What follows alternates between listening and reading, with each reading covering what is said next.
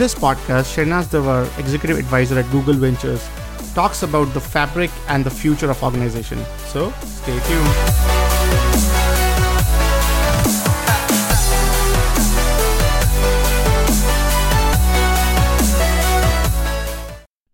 So the it's running. So let me know when we can start. We can start. Awesome.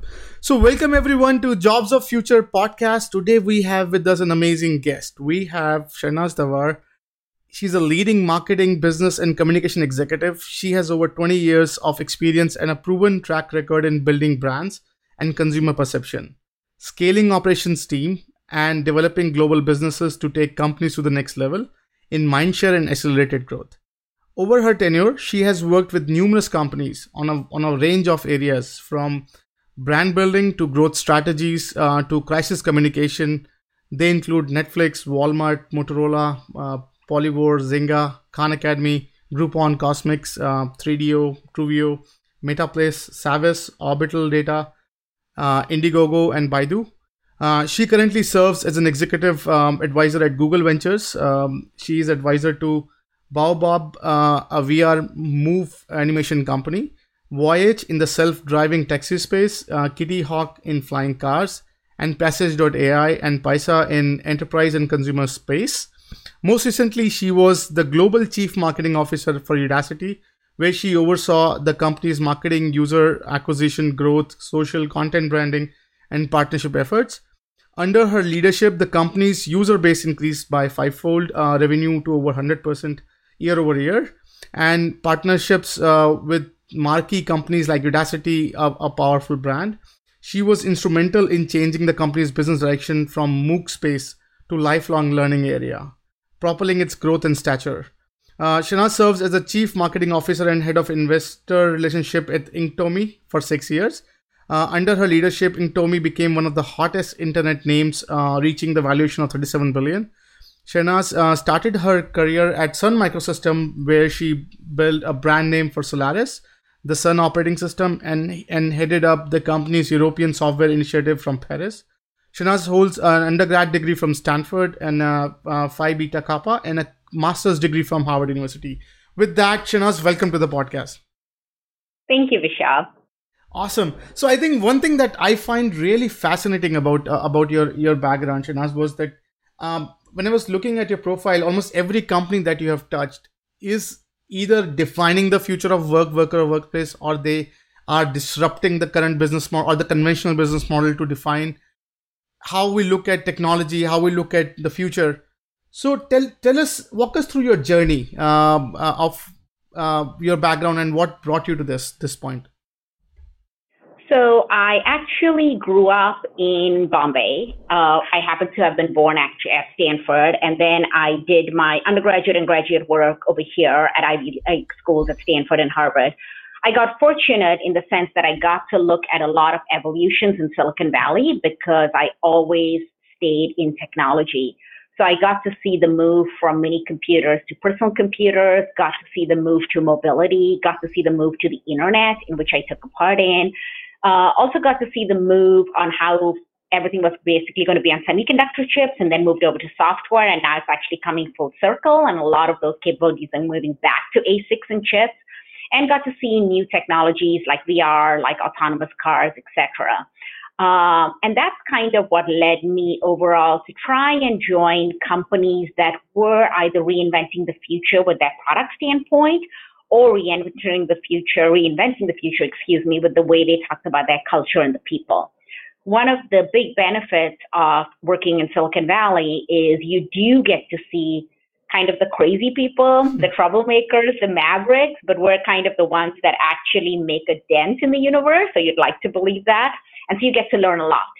Uh, I think through the years, there have been a lot of successes, but there have been a lot of failures. And I feel that my best lessons have actually been learned through, yes, via the failures, but also via the repeated successes. Mm.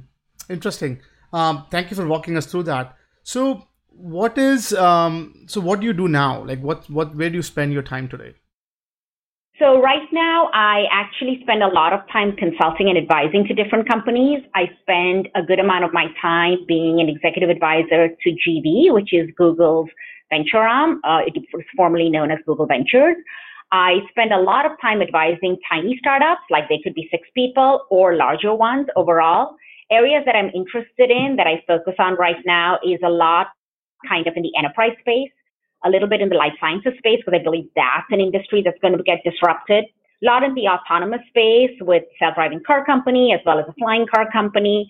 Um, and generally, just because of my background, I spend a fair amount of time in the consumer space. I spend a lot of my time also mentoring young entrepreneurs, um, which I actually have to say personally enjoy a whole lot.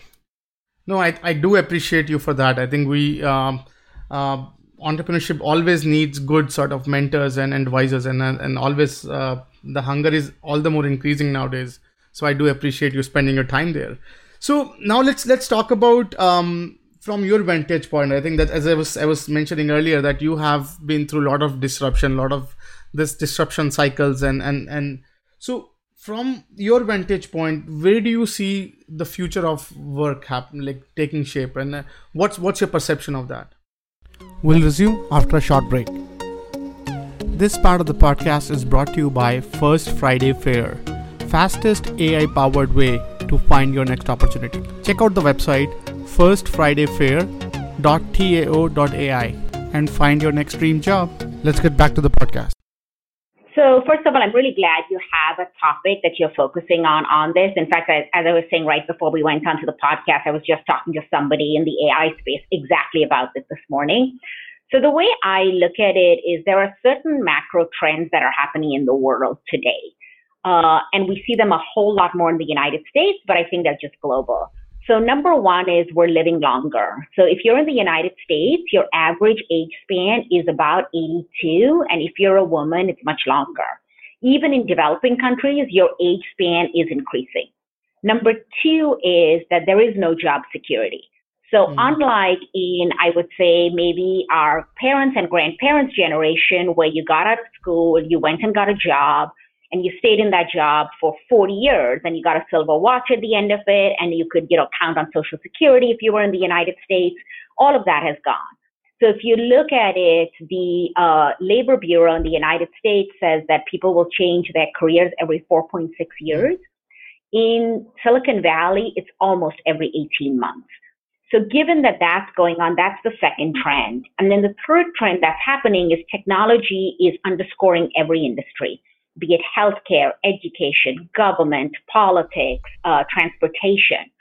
So with these three trends, if that's what's going to happen, nobody can stop it. I was doing a presentation to senators on Capitol Hill uh, a few months ago, and it was the same thing. It's like you and I is sitting anywhere in the world or in any kind of corridor of power can't stop those trends. So if that is the case, then we've got to figure out how we get prepared for it. So if you look at it overall, ten years ago, if you and I were talking, there were no jobs really like cloud specialists. I don't think anyone even understood the word. There was no really big job like Android programmer or iOS. If you had social manager as a job, people thought that was the person that did the party that everyone mm-hmm. got invited to. Yeah. Today, they've become jobs that are very much in demand. If you look at a starting salary for an Android developer across the United States, it's eighty-two thousand dollars. That's a big jump in what you could be getting if you were not an Android developer or if you're doing something else. But that's just ten years ago. Five years ago, you know, for argument's sake, you were a young person going into school and you were staying in school for four or five years. There were jobs that didn't exist. Drones as an industry didn't exist. Right now, there's a lot of hiring going on in drones. Autonomous cars. I work at a uh, advise a company called Voyage, which is in the self-driving taxi space. That never existed five years ago. An area that's really near and dear to my heart is anything with genetics and genomics. CRISPR as a technology, which mm. is the ability to do gene editing. There are a lot of jobs there. Now there are about ten companies that are in the so-called flying car space. And that was just five years ago. If you and I were talking two years from now, I don't know what jobs there are that didn't exist a few, you know, when you and I are talking today. The other area that's big, that's growing right now is crypto. The amount of cryptocurrency jobs with Bitcoin, Ethereum, blockchain, all of those didn't exist five years ago. So if you know these three trends, I'm living longer, I have no job security, and technology is underscoring every industry. And the jobs that I have today will not be the same jobs that I could have five or ten years from now. How do I do, what do I do with my workforce if I'm a leader? And then what do I do as a worker are the things that we have to grapple with. Interesting. I think that's a, that's a very um, nicely put, by the way. So um, I think one thing that, that, that, I, that I recall, a recent conversation I had with one of the uh, executive at a chip com- chip making company. And he was, he was telling me that in, in nineteen eighties or in nineteen seventies, when we had like um, either um, the storage disruption or the process, uh, the Moore's law disruptions. Uh, at that point, not like the technology were disrupting the industry, but they're not disrupting at the pace that they're disrupting now. Right, right now, almost every industry is see- seeing its S-curve disruption, right? So, and when, when you're going through your disruptive times, like you cannot think of something as stable. It's still maturing every day. It's, it's it, things are things are riling up. That so now the interesting thing is. A lot of technology, a lot of businesses are relying on technology which are disrupting right now. And and I think one in, in one of my recent conversation with one of the power plant executive, he was telling me that, hey, Vishal, do you want to see the madness? I said, nah, show me. So he showed me a a, a small boiler uh, and he said, mm-hmm. let me let me pull out the list of all the boiler parts that boiler is using. And and it, it gave, I think, about um, two hundred some parts that was used there. And he was telling me the entire sort of system is now they're all sort of evolving. They're producing quick new versions and whatever, and it's it's nightmare for us to keep up what's going on. So now when you when you when you look at that vantage point of where the technology disruption is happening, and then you look at sort of um, uh, how our ability to retool ourselves is shaping up, what do you see? Like what where do you see these these guys merge, and what do you see um, as as a resolve of like, can we catch up, or are the technology that we are working on, they are stable enough that we can rely, we can create a billion dollar businesses on, on, on these grounds which are shaky? Or like, what's your thoughts on that? We'll resume after a short break. This part of the podcast is brought to you by First Friday Fair, fastest A I powered way to find your next opportunity. Check out the website, first friday fair dot tao dot a i. and find your next dream job. Let's get back to the podcast. Look, there's a lot of industries that are yet to be created to be, you know, multi-billion dollar industries. There are mm-hmm. a lot out there. I think there's a big premise, which is kind of where we started this conversation, is how do you kind of capture these and what do you do? And I have a deep belief that lifelong learning is the way you have to do it.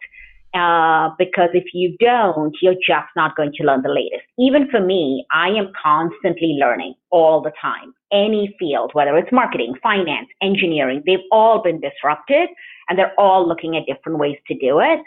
Um, and so if you don't have a mentality within yourself that says, I have to constantly learn, I think you're going to be in, in a difficult place. So I have a simple calculation I do. If you decide, let's decide you and I are going to live to be seventy, okay? And we both graduated from undergrad, and maybe we graduated at twenty-two. Maybe we did a back, you know, maybe we did a master's, whatever, but let's say twenty-two. This means that forty-eight years of our life is going to be involved in working. Hmm. And if you and I said, all I learned when I was till twenty-two is what's going to take me over, that's not going to work, particularly in an industry, like you said, that is rapidly changing. Hmm. So my work life is actually going to be almost three times, or at least twice, what my kind of childhood was. And hmm. if you put that in perspective, you realize I'm going to have multiple careers, I'm going to have multiple jobs. How do I prepare myself for it? Interesting. Well said. So I, and, and one more thing um, that I find fascinating. So I, I remember like talking to one of the university in lo- local in Boston, and, and I was telling him, hey, they were putting out a data science program. And I said, hey, um, it's a two year degree. And I was, te- and, and I'm, I'm always the guy ranting about this fact that I, as an entrepreneur, I want someone baked by the end of the weekend. And you, you say that in two years, you'll get me an executive, or you'll get me a master's student who is barely enough, they know what's going on. And I think from that perspective, I do appreciate the existence of Udacity and, and sort of uh, these these platform, uh, Udemy and all. So from your brief stint, from your stint um, uh, from uh, in, in, in Udacity, and from that vantage point, where do you see uh, the reskilling market sh- uh, going, uh, shaping up? Like, what, what do you see as a result? Number one, where do you see sort of individual getting retrained, that market is going? And then, and number two, where do you see organizations getting uh, these folks? I remember I, I was looking at the S H R M, um, two interesting slides on, on their, on their deck. So one deck was saying, hey, uh, folks who come from university, uh, they are not, uh, they're not baked. And number two, I don't have resources to bake them. And, and I think there was a third slide, which was telling them that I, we give them enough, like we give them enough autonomy to work. So number one, they are not prepared. I don't have time to prepare them, but I want them to be autonomous. So how would that uh, that resolve? Like, what has been your observation um, from learning marketplace? What's happening? Yeah, no, it's a really good question, and it's what people are grappling with across the board. So I look at the lifelong learning market as a very big market. I also look at it as a market that's very divided. I don't think it's a market that's a winner takes all market, because mm-hmm. learning is very different for different people. So if you look at it overall, what people, you're right, we, I hear this a whole lot. People come out of university and they're just not ready for it. So what we did at Udacity was to try and take our nano degrees, just for everyone to know, it's kind of a micro credential mm-hmm. that gives you the skills specific to a job within a short period of time, and matched it to specific jobs. So you could do the Android nano degree and then you could get an entry level job. If you decided you want an advanced job, then you have to do the Android one and then do one after that uh, overall. So I do believe there are going to be lots of companies that are going to focus on learning specific to a job. So I think Coursera is trying to do that right now. There's a company called Lambda School that is trying to do that right now, and really focusing it on skills. What a lot of the companies are doing, Udacity included, is talking to the employers. Mm. Let's talk to Google to find out what they really need. Let's have Googlers teach the course so you know really what they're looking for in an Android developer, and then give that out there. And the benefit of a nano degree is you can be mid-career, you can be younger, whatever it might be, but it's on your own time. Then there's a whole area that's the boot camps, like General mm. Assembly, et cetera. And those are really good for somebody who wants to kind of take a very specific, deep, immersive course for six to eight weeks and basically do it twenty-four seven. And that kind of gives you a further credential overall. There are other areas too. If you look at Pluralsight, for example, that is a company that just filed to go public. They do a big business, you know, overall in the management space and in nursing. So there are lots of different areas. We often talk about it just because I think you happen to be in Boston and I happen to be in Silicon mm. Valley on the technology-focused ones. Mm. But nursing is a huge shortage in the United mm. States. It is also mm. one of the most difficult schools to get into. If you could do a nursing degree online, that's one of those jobs that's not going to go away. Mm. If you look at any economist report, nursing, uh, career providers for later in life are just increasing all the time. There's other ways to look at it overall too. And then there are a lot of ancillary companies coming up, and they're very good too. Like, they will go to an enterprise and say, let's map out your entire job spec. What are all the areas that you need jobs in? And let's see how we can reskill people. Because one of the things that happens when you're the leader of a company is you don't want to just kick out people and hire new people. It's really hard to do it all the time. A far better way to do this is to reskill your employee base. So one of my favorite examples here is A T and T. Their C E O mm. decided to reskill half their workforce, which is tremendous, um, across the board in all kinds of different programs, including Udacity, to just kind of get them up to speed on the latest technology. So you can do it from both ends and be able to do that. I think the challenge, which I will bring up too, is do companies recognize these programs? I think that's the big challenge, right? It's so much easier to say, I went to Boston University and I got this, and you as an employer automatically know, okay, it's worth something. You know, as an employer, how much is a Udacity credential worth or a General Assembly credential worth? And that's the part that's harder. I feel like in the coming years, these guys, we are going to get more credibility with companies, and that's going to change. So one of the ways I look at it is how many people in their LinkedIn profile put that they've completed a Udacity course or a Coursera course, you know, and how do employers look at it? And that I think will change in time. Interesting. So I think you pretty much um, um, stole my next question on that. So I, I do appreciate you jumping on that. And and that's a very, very good segue into what, what I wanted to ask you is, so um, so when we talk about um, credentials, as you rightly said, right? So degree programs. So in, in, in the existence of something like Udemy and Coursera, and, and I'm, I can only speak about my side of the story as an entrepreneur, that many times I want someone to solve my current problem, right? Because I otherwise I won't exist tomorrow. So I not so and and if if we look at, say, some of the companies who are following, so like Ernst and Young and, and a lot of these, uh, they said, okay, we don't care about degree, we just care about, I don't know how how to they are to to their word, but at least they market that, right? So they are vocal about this this fact that, hey, this is something is going on. And then on the other side, I remember like talking to uh, one of the university in Georgetown, um, uh, and, and and we were talking about the course program and length and and what and whatnot. And I I gave them this idea, and they said, okay, um, sure, we'll execute this idea, but it, it will take us like two years before it, before we get approval, right? So, and I don't even know if, if I will exist in two years, or at least that idea exists in two years. So. Right. The pace in which these com- these universities and these a- academic institutions sort of uh, evolve is extremely slow. And as a business, I'm always looking at sort of talent pool quickly. So how real um, do you think are sort of the credential from these universities and, and, and these institutions when I need someone to solve my problem today quickly? Or like, where do you see, what's your vantage? Uh, and and you you gave definitely some perspective. But what do you think would be relevance of, uh, would we still be looking for credential, whether it's Udemy or whether it's uh, this university as, as a business, or would I just say, um, I just need this guy, and in these courses you say, I've done these courses, and then I'll test you on it. What's your thoughts on that? We'll resume after a short break. This part of the podcast is brought to you by First Friday Fair, fastest A I-powered way to find your next opportunity. Check out the website first friday fair dot tao dot a i and find your next dream job. Let's get back to the podcast. So it depends. You know, I fully believe that education, changing education is almost like changing the church or changing religion. Uh, mm. It's a big, old institution.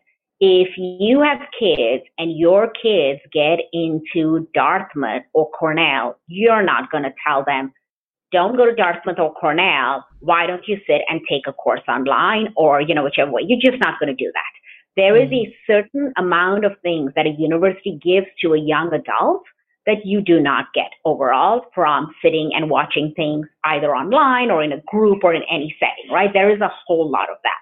So I don't believe universities will go away. I think this was one of the biggest misconceptions, to be honest. I think maybe around that twenty twelve, twenty thirteen timeframe, where people believed the MOOCs, as they were called, were going to take over colleges. And I think that did a disservice to everyone. I think it did a disservice to students, to the companies, and to universities, um, you know, overall. I do believe that having a credential from a C M U or, you know, from a college is important. I think it is important when you're young in life to go in and have the experience and see what it's all about, because university is not all about academics. It's a lot about other things. I do think that a lot, once you get out of college um, and you get your first job or your second job, and when the technology changes, you probably don't have the ability to go back to school. You know, A, you probably are not in that time frame, you know, in that mind frame. You probably have other obligations. And that's kind of, at least the way I look at it, that's where a lot of things like a Udacity or a General Assembly or any of these other schools kind of come up. Um, it's important. The other thing that I do see is some of the forward-thinking universities are already looking at these mm. things. So I happen to have gone to Stanford and happen to live in Stanford's backyard. They're definitely looking at these things. They know there is a population that they could do things with, and that's happening. So there is that part. So I think there's going to be a couple of things that happen. Universities will stay. Mm. I think there'll be a lot of people that look at various credentials. I think there could be a time where some of these uh, courses might be better for people that might want to decide, I don't want to go to a community college. I want to go and do these and be in a specific area. So like I said, lifelong learning is, everyone is very different uh, overall, and something that might be good for you may not be good for me at all. Interesting. And and if I'm a business uh, and and I'm I'm anxious about the future, how would I look at um, educating my workforce? Like, what are your what are your thoughts on on, on that? So um, I have a firm belief, and I see it more and more. I wouldn't have said this five years ago, but in the last few years, C E Os of companies, and you can watch them when they speak, they're all talk about retraining or upskilling or educating their workforce. Because as you get bigger and bigger and technology changes, you know, the best thing to do is to educate your workforce. And if you can give them the tools to do it, that's great. You know, companies that are large like Google, Walmart, Amazon, you know, allow people to kind of go and learn, and then they basically reimburse it. Other companies, you know, like Apple have their own university to be able to do mm. that. And they've been doing this for years. It's just that nobody ever talks about it. You know, Facebook has a similar program.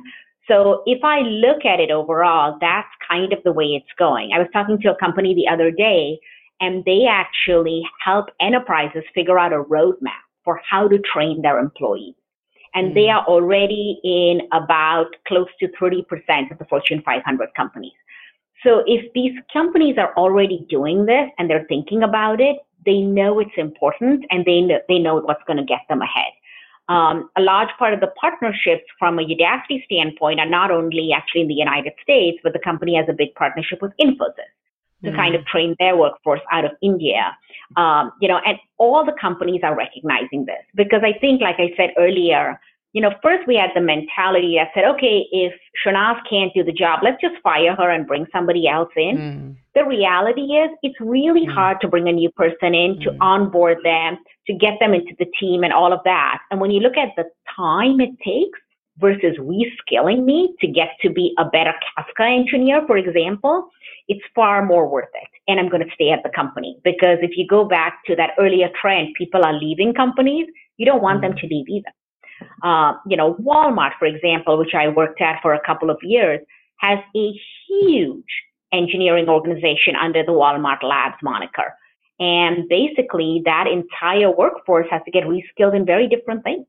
You know, they have to get reskilled on supply chain. They have to get reskilled on mobile. They have to get reskilled on I T. Very, very different things than getting reskilled at a company, um, you know, like Cloudera, for example. Interesting. And one more thing that, that we were we were when we were research, uh, researching about the future of work, right? So um, one thing that I, I came across is the idea of true learning. That true learning is not only just the training, but the folks that are working around you and the on-the-job training, that kind of work that you get and how it trains you um, as you're working.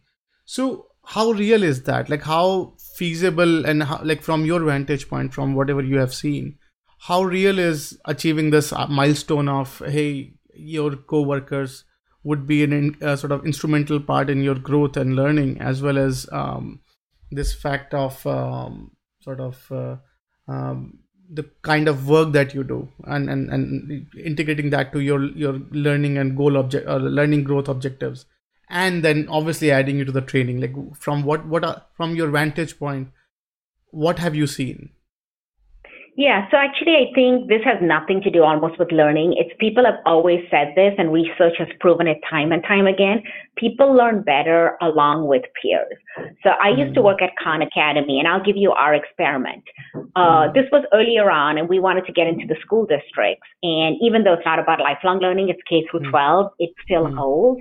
Mm. What we found is that with Khan Academy, the teacher could actually spend more time with the kids that needed more help. But what they also found is if they had a peer come in and teach the child a little bit more, they did far better.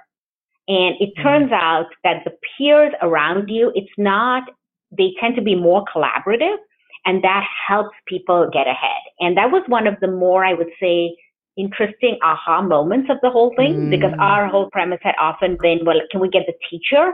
And mm. we suddenly realized it didn't have to be the teacher.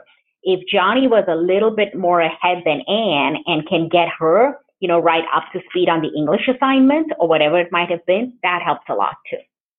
Uh, so th- that holds right from childhood. So I have this definitely a collaboration and the peers, you know, make it better, because taking learning aside, if you look at any successful company, it isn't built up of singular individuals, even though we like having a belief that it's all the founder.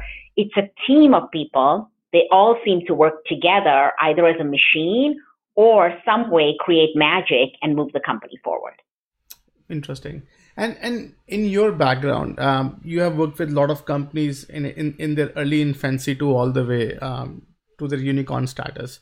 Like, what have been sort of your observation on some of the things that these companies did right when it comes to sort of uh, empowering their workers? And what are some of the best practices that you could share from from your experience? Yeah, so I got, um, you know, I got to work with a lot of different companies at different stages. I'll tell you the thing that matters the most in hiring teams, and I spend a lot of time on this topic, is hiring the right people. And a simple way to look at it is A players will hire A players, but B players will hire B players, and they'll also hire C players. And the B and the C players bring your company down. They're almost like this thick clotted cream on the top, and you can't move. And then what happens is your A players leave out of frustration because nothing's moving, and you're stuck with the B and the C players. So when you're hiring, choose carefully. Don't choose rapidly because you believe you need to have a person with two eyes and a nose, and then that's going to work, because I would say, at least in the United States and in Europe, it is very hard to get rid of people, uh, and you want to be careful there. Uh, and that's important. I very often, when I say this, my startups will go, yeah, but we really need to move fast. And I go, great, then go hire a consultant. They're probably really good. They're probably smart, and you can fire them at any time. Uh, so choose carefully with who you're hiring. Um, I got fortunate to lead a lot of groups, so I will definitely hire that way. The second thing mm-hmm. that I will always tell people is don't judge a person by their resume. Because very often what happens is the resume makes you look amazing. You're supposed to. Mm-hmm. But kind of go through the depth of it. If you are a twenty-person company that's doing a very hard A I technology and you want to hire a general manager for whatever reason, and that person comes with this incredible title, V P of strategy, senior V P of et cetera, et cetera, from A I on Wall Street. My God, you're going to fall in love with that woman because mm. the resume looks good. When you bring them in, chances are they've never worked at a twenty-person company. They are used to having two assistants, and so there's not the right fit uh, overall, and it's probably not going to work. And I say this only because I've been through this experience multiple times, so this is a true story, just kind of, you know, got it in a little way. So you want to just be careful. So I always tell people, don't judge a person by their resume. That can let them open the door, but spend time with them. And the third thing I will say is hire people that don't look and think like you. Hmm. If I'm leading a group, I should not be hiring everybody from Stanford. I just should not. Even though it sounds great, they'll, chances are we'll probably think alike, and that doesn't help. I think in the early stages of a company, to get a prototype up and running fast, yes, hire people like you just to get it out. But then after that, which is basically after the first four or five people, hire people that don't look like you and that don't think like you. So my best successes from a business standpoint have been with teams that are diverse. Um, and that's really important. And, and, um, so what are some of the hacks? Like, what are some of the, if, if you can share uh, some of the best practices that you have used over, over the years to hire someone, or at least found your best hires? Like, what are some of the ingredients of that process that you could share um, for our listeners? So I'll definitely look at people outside of my immediate network, uh, just overall, and try and see what that is. Once I hire the people, I have to empower them. So I tend to want to hire people that are smarter than me in a specific area. And this is where leaders, I would say, very often fall short, because they're very nervous about hiring somebody smarter than them, because they feel that then they're going to take them off their perch. And the way I look at it is I should be hiring people, all of which, in some way, shape, or form on my senior team should be groomed to take over my position.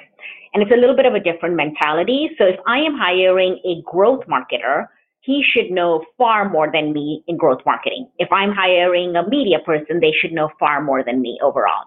Once you get them in, you need to empower them. You need to let them have enough rope, so to speak, that they can kind of go to the edge, and then you can kind of have some, you know, way to catch them, but let them take risks, let them experiment, and understand that experimentation is a good thing. And if it fails, it's also a good thing, because if you constantly experiment and you're constantly succeeding, something's wrong. You're not experimenting, right? Um, so I do have a big belief in that uh, overall. I also do believe that they, everybody has to move to something bigger than their just mm. current job. You have to believe in life that you're making a dent somewhere. At least that's the way I look at my life, and maybe that's not the best thing, but if they're not going on a journey that's far bigger than them, you're going to lose them. You know, there have been so many studies done talking about how customer service reps, for example, are probably one of the most unsatisfying jobs. It's a painful job. You're just getting people that are complaining. Uh, if you let the customer service person know something personal about the customer, their entire demeanor changes because they feel they're doing something more than just answering the question. Um, so I feel like that a lot. And then one of the last things I often will tell people is, don't look at your career with me as a ladder. You know, I come in as an mm. associate, then a junior associate, senior, then manager, director, V P. I think the world is changing. And if you think of your career less as a vertical ladder, but more as a jungle gym, where you kind mm. of get broad experience across areas, that helps a lot. It's a little bit like, I think you and I were talking about before the podcast, um, is get a lot of experiences and then you can do a whole lot. And I did this in my career. Instead of going up a vertical ladder, I decided to go to Europe and start a program uh, overall there, which forced me off the career ladder in headquarters, but helped me get broader experience. Um, and I think that's really important too. Interesting. And um, you talked about jungle gym. And I think whenever I hear jungle gym, I think one of the things that, that I, I use very often in, in my pitches. Um, so when companies are really early in their inception, they are pretty much like jungle gym. Like, so managing people, managing sort of culture, everything is jungle gym. Then you pretty much, as you grow, you get into this so-called off-road, off-roading. So, you know, some space is going on, but still you, and then there's a highway, then you just have to scale, scale and scale. So you have, in your journey, you have taken the companies through all, all the three verticals. So what are some of the some of the ob- changes that you observe, or changes that, or some of the sp- best practices that you could share um, while you were trans while you are transforming from, say, or a, a very incepting concept company to uh, a multi-billion dollar uh, corporation? So what are some of the thoughts that you could share? So some of the things that do happen along that journey is your entire workforce goes away and it comes up again, and that's okay. You know, the people that were the best when you were a ten-person company, chances are probably not the best when you're one hundred fifty, and probably not the best when you're one thousand. And that's okay. It is okay to flip over your entire workforce if need be, and be able to do that. And you have to know that, because also very often, you know, some of the best engineers in the world don't want to manage people. Uh, they are incredibly good at creating new technologies and innovating. They don't want to just keep iterating. And very often when you become big, it just becomes more of a management challenge. So I think there's a large part of that. Core things that hold, and I will share this, is what the founder believes in. So when a founder starts a company, it is their baby. It is their idea. They're the ones who've been eating the ramen noodles for God knows how many nights. They're the ones that have been begging to get venture funding. It is their thing. Mm-hmm. Whatever happens, whether you're six people or you're six thousand people, the founder's values and vision should still hold. You know, even today at Walmart, which is a huge company, it has over a million, one point five million people working there. The founder's vision, who is no longer even alive, Sam Walton, of E D L P, which is Everyday Low Prices, that still holds. So as you kind of go through a fabric of where you are from when you're really tiny to as you're scaling is really important. Netflix, which is considered to be one of the most incredibly successful mm. companies, the values of what that company started out with, with Reed Hastings, it still holds. And that's important. And I think particularly important as you scale is your culture. And I feel sometimes we forget about it because mm. we're just focusing on getting product out and our customers. But really your most important audience as a leader is your employees. They're the ones that have decided to come and work for you. They're the ones that get up every morning and have to be excited for what they're coming to believe in. And that doesn't change regardless of where you are. And those things are really, really important. So I cannot stress how important it is to have weekly meetings with your entire company, whichever way you do it, whether you're large or you're tiny, it doesn't matter. Your employee is your core asset and most valuable. And that's the most important thing to look at. And that doesn't change overall. Interesting. And and you, you also have a successful career as a marketer, right? So you have been uh, leading marketing for a lot of these companies. Um, so from from your marketing vantage point, when you see when you see sort of this this this growth or this transformation, how does like, and it's your job to sort of understand the culture and then connect it with the with the client somehow and, and sort of create this bonding.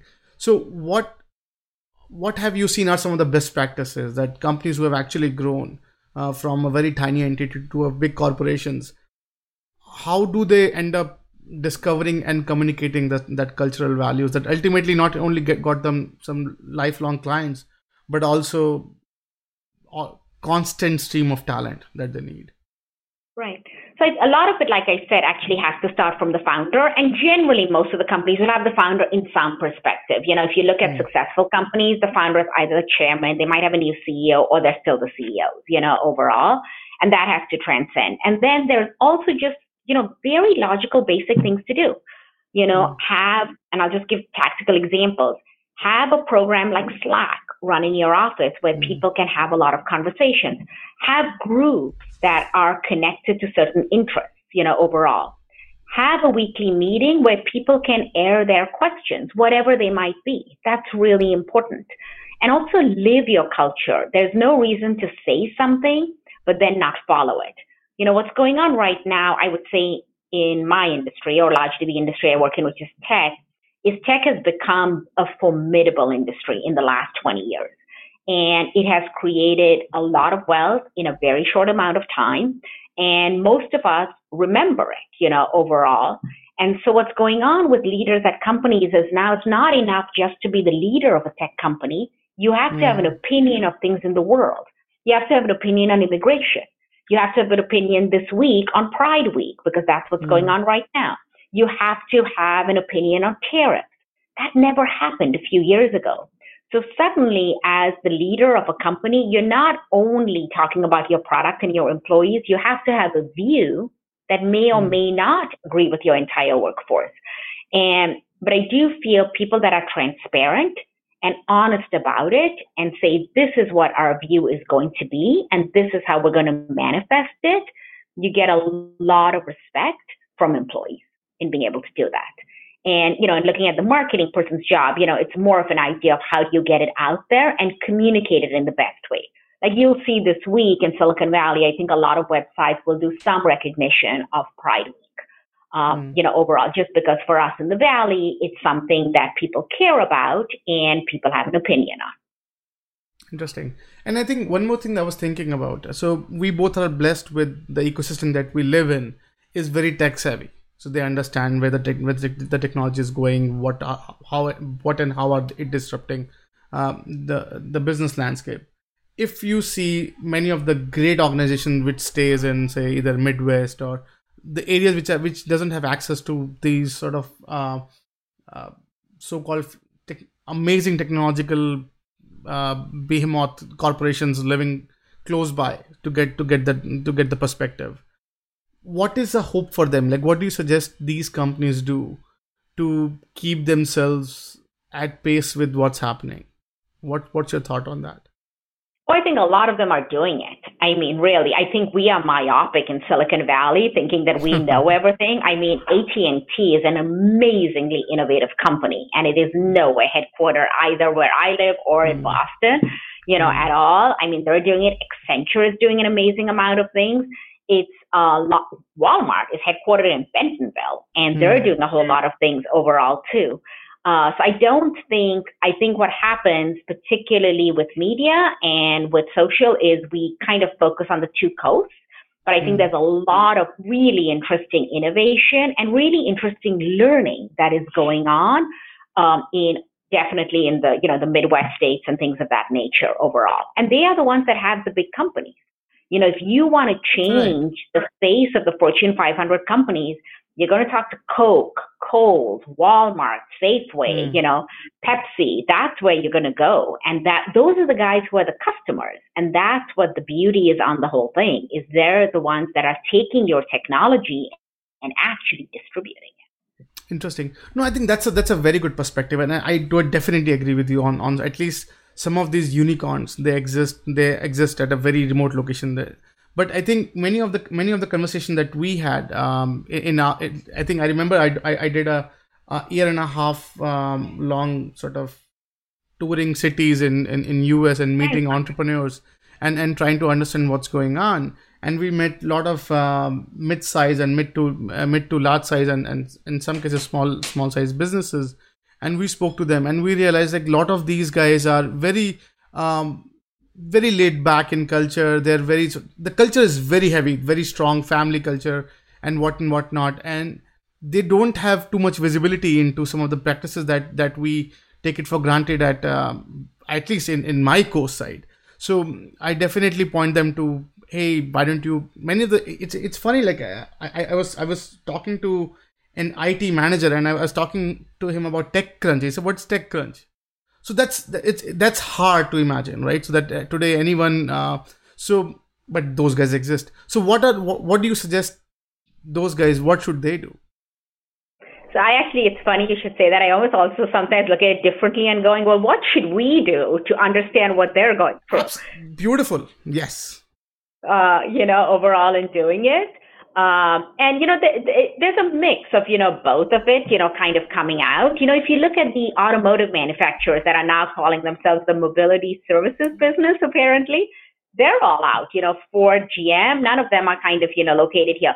A lot of the bigger companies are doing something interesting where they're putting a lot of their labs actually in Silicon Valley. So mm. I came into Walmart because of an acquisition, mm. and it was Walmart's first uh acquisition in the technology space. And we created Walmart Labs, just kind of where mm. a lot of their developers sit right now. And since then, a lot of companies have created kind of lab operations in Silicon Valley to kind of get access mm. to the best talents and innovation. So, you know, Ford has one, G M has one. I think a lot of companies out of China have one. And a lot of them are doing that to kind of get the best of Silicon Valley. I would say a lot of the, one of the good things that's happening is a lot of people from the tech uh, area are also going and funding companies outside of the two coasts. So Steve Case, uh, who was the founder of A O L, is very prolific in this area of trying to do that. And in fact, they have something called Startup Grind, which is a conference here mm. that happens, I forget, in the February, March timeframe. And I spent an afternoon talking to female entrepreneurs, none of which were from the coast. And those mm. ideas are great. And you know, if you have the ability to nurture them, it's going to do tremendously well for the country and the G D P in general. Interesting. Actually, so it, it reminds me of, and by the way, well said on the fact that we should be doing something for, for to solve that problem. Because I, I remember like uh, the thing that that, that I got uh, hit by was one of the conversations with one of the executives uh, in one of the city. Uh, and, and he told me that, hey, Vishal, you guys are East and West phenomena. I said, what do you mean by that? And his perspective was, hey, you guys come with your fancy blah, blah, blah jargons and, and then you throw it at us and it's hard to whatever. And, and and I was pretty much trying to understand how much they use data in the decision making. Mm-hmm. I was doing that that research. And then I said, hey, what what can what can I do to solve that problem? So he said, go figure it out. Like you guys are, you have all the answers somehow. Can you sort of, so I, I told him that, um, so long story short, Uh, they said, why can you create a platform in which education comes to us before we get into the education? And and from that perspective, and and, and I think that from and that was like four, five years, six years back. So I'm hoping that um, like Udacity and all that, like they they fill that void pretty nicely, right? Because uh, previously it was very difficult to figure out what's going on, and right now it, things are really, really, really cool on that perspective. So that that's pretty awesome. So now. Um, As if we move on to the to sort of um, uh, in if I if I'm a business today, right, and and I want to um, sort of future-proof myself.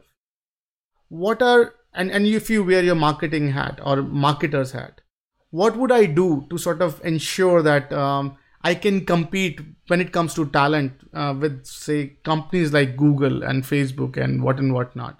what are some of the things that you have seen in your experience in, in helping out a lot of interesting startups they do um, to successfully compete uh, on a talent market? No, it's a it's a popular question right now. Uh, talent, I think, in engineering is really, really hard to get right mm. now.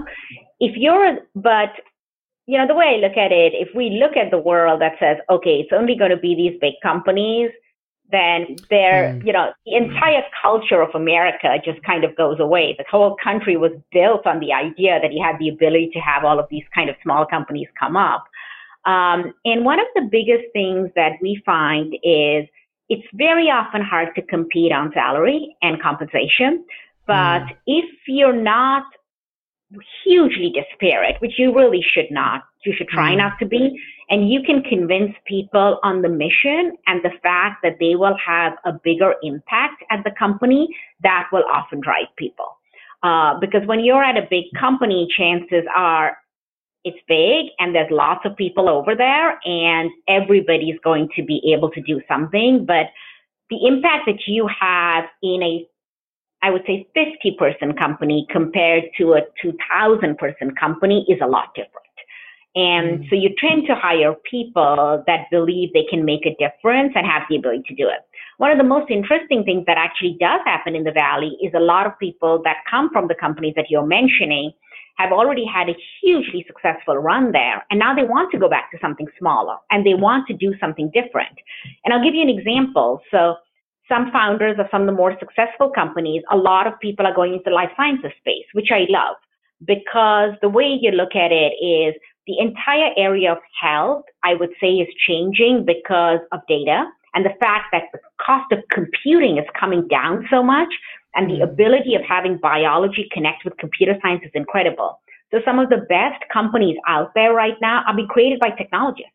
And they really are kind of coming out of the area that says, let's do something in the health area. So a company that Google Ventures has in its portfolio is called Flatiron. And they actually were taking data to kind of connect it for oncologists. And the two people mm. that started it were actually ex-Googlers. They weren't out of life sciences. And the company just, you know, had a very, um, you know, exciting announcement where they got acquired by um, another big pharma company called Roche. Um, but if you look at that area, overall, some of the best talent is going there. I would argue the other area that the best talent is going into is actually learning. Because I talk to a mm. lot of startups right now, and they're not being founded by first-time entrepreneurs. They're mm. actually being founded by people who've already been successful, and they're going and going, wait a minute. This whole industry is broken. It still has a lot of work to do. What can we come in with and be able to change it? And so there's a little bit of a difference, you know, going on overall. And that's interesting. Um, one of the early employees at Netflix called Neil Hunt, who actually did all of their production, has a company in the life sciences space um, that he just started with some really interesting people. So I think there's a little bit of a change going on too. I don't know whether it's because we're becoming older or because we're right. seeing problems in a different way, but they're all good. Hmm, that's a, uh, very interesting. And and um, if like, what are some of the trends uh, that that you come across uh, in your journey that you you hold very dear to when it thinks about when you th- when you think about where the future is taking us? Like, what are some of the things that, that you follow that, that that helps you understand? Like if I want to understand where the future is, where the future is for organization and, and worker and workers, what should I follow? What, where should I look for that? Uh, you mean like what you should read or just in general?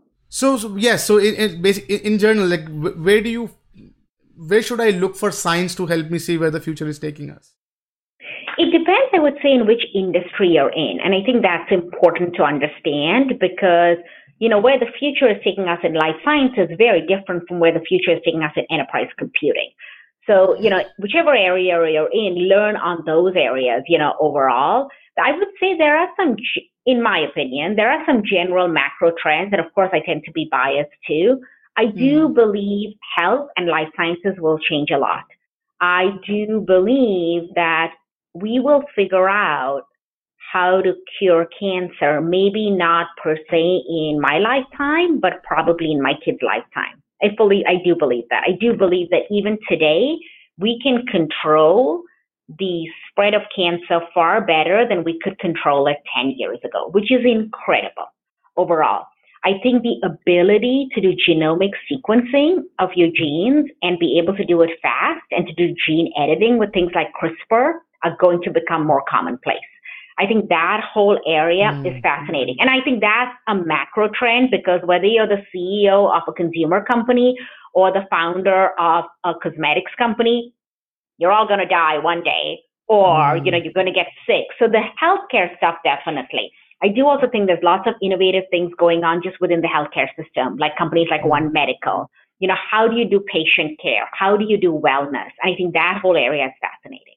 Um, and I would say, you know, where we've gone with life sciences from a technology standpoint in the last ten years, I don't think we've hit that probably in the last one hundred.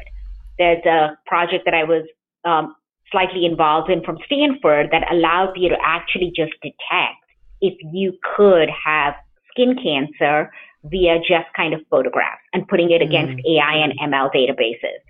Uh, so there is that big part that I fully believe in.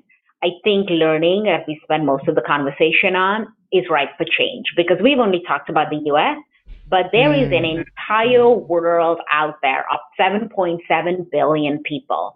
And somewhere in life, they will have to be learning. So if you ask me what I would love for learning to become, I would love for it to become almost a daily habit that you don't notice. Mm. So Larry Page says this really well. It's like something should be a habit, like brushing your teeth every day, where you don't think mm. about it.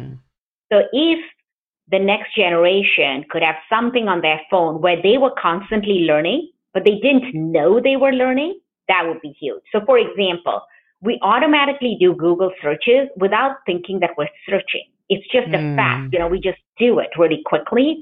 And I think that's going to happen with learning. And I think that's what will make it incredibly successful, where there'll be a mentality that says learning doesn't stop. It doesn't stop at twenty-two. It doesn't stop at twenty-seven. It doesn't stop at ten. And everybody has access to it.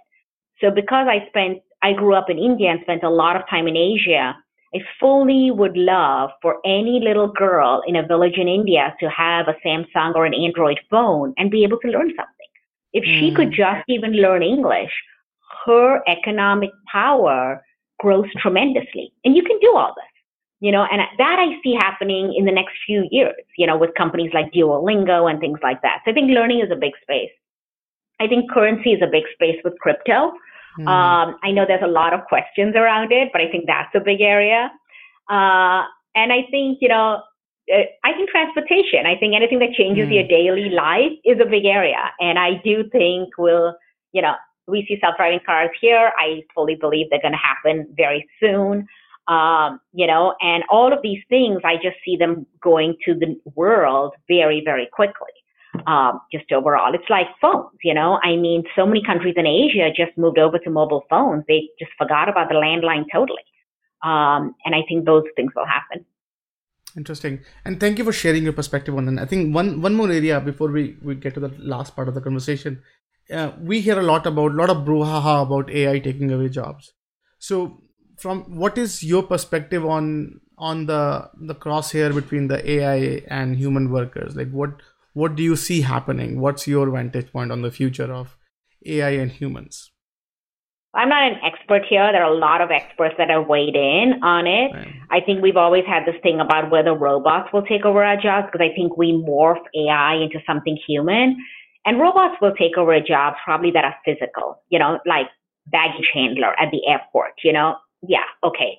You know, but you know, the, the truth is, Vishal, today, robots and A I are in a lot of what we do.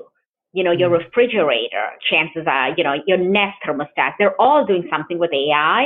The way we look at it taking over is because we kind of make it a human face, and that's what we're worried about. But I have a belief in humans. I believe that humans are creating the A I, and if they want to create the A I to take over, that could happen, and mm. they have the ability to do what they can with it. I also really believe, and a lot of A I experts say this, this is very far along out there, mm. you know, overall. It really, really is. I think there's been huge strides with Go and all of those areas. Um, but um, I think humans are special. Humans have things like common sense, and they have emotion and things like that. And A I doesn't have it yet. Interesting. And by the way, thank you so much for um, for an interesting conversation on, on this future of work. I, I do appreciate that. So now we're almost at the tail end of the conversation. And, and I think in this part, I want to spend a few minutes on your journey.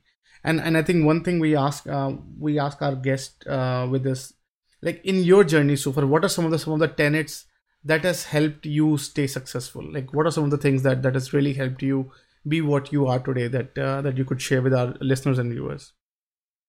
So first off, I'm not sure I'm really successful. I don't see it that way. And I think that's an important tenet, because I think when people see themselves as being really successful, that's kind of a problem. Um, I think I have a lot more to achieve. Um, But I like doing, I, I look at things in three categories. I like being curious. I love learning, period. I mean, if there's a new industry, I'm just going to learn about it. And if I can't get the right people to teach me, I'm going to find somebody else. I think that's important. Um, I like breaking glass. It, it's just a lot of fun. I think some people are more, you know, I'd like to just stay in and maintain.